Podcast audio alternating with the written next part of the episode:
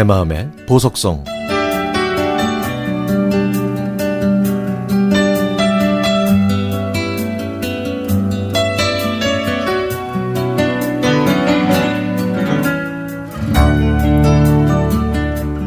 아픈 추억이든 행복한 추억이든 추억은 아름답다고 하죠. 세월이 지나니까 그 모든 것이 교만함과 나 자신을 깨우치지 못함에서 나오는 부끄러운 말과 행동에서 나온 건 아닌가 하는 아쉬움과 후회가 듭니다. 7년 전 저희 집은 아파트 15층으로 이사했습니다. 베란다 창문을 열면 사계절에 푸르름이 있는 소나무 동산이 있고 봄이면 뻐꾸기가 노래하는 조용하고 정겨운 곳이었죠. 그곳에서 연고는 없지만 우연히 알게 된 이웃 사촌. 저보다 나이는 어리지만 상냥하고 부침성이 있고 음식 솜씨가 좋아서 가끔 총각김치도 담아주고 마늘 장아찌도 담아서 나누어 먹자며 친절하게 챙겨준 동생. 저는 그 아우와 가깝게 지냈습니다.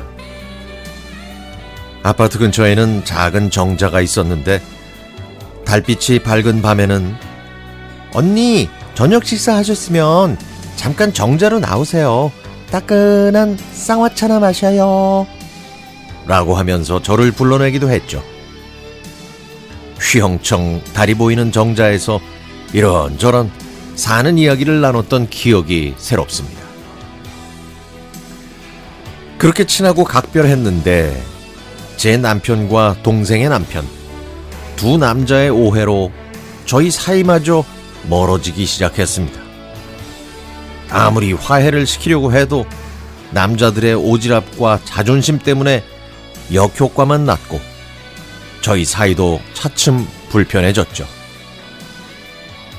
그러다가 제 남편은 급성 폐렴으로 세상을 떠났습니다.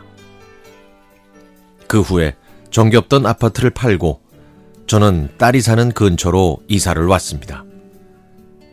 그러면서 저는 그 동생의 연락처를 잃어버렸죠. 그런데 7년이 지난 얼마 전, 제 휴대전화 메신저에 동생 이름이 뜨면서 우연치 않게 다시 연락이 됐습니다. 윤 언니 맞아요? 저예요. 얼마나 보고 싶었는데. 아저씨 하늘나라로 떠난 후 소식이 끊어져서 많이 속상했는데 우연히 수첩을 보다가 언니 전화번호를 찾았어요. 혹시나 했는데 건강하시죠? 언니, 세월이 유수와 같다는 말이 실감이 나네요. 세월의 강을 넘어서 이렇게 언니의 소식을 듣게 되니까 가슴이 뭉클하고 예전에 달빛 소나타도 생각나요. 저요, 가을이 가기 전에 꼭 만나고 싶어요. 저도 1년 전에 이사 왔는데 여기는 충주 남한강변 비넷길이 있는 곳이에요. 남편이랑 송로버섯 농장을 하거든요. 가을 거지하느라고 요즘은 좀 바쁘네요. 주소 알려주시면 고구마하고 버섯 좀 보내드릴게요. 그리고 꼭 한번 오세요. 언니가 좋아하는 강변이 있어서 산책하기 참 좋거든요. 달뜨는 밤에 도란도란 이야기하면서 지난날의 아픔과 상처도 치유될 수 있게요.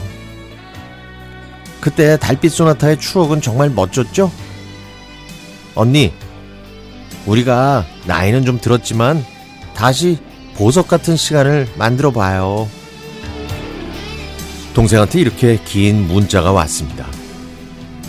그래서 무르익어가는 가을의 끝자락에서 충주 비넷길로 그토록 보고 싶고 그리웠던 동생을 만나러 가려고 합니다.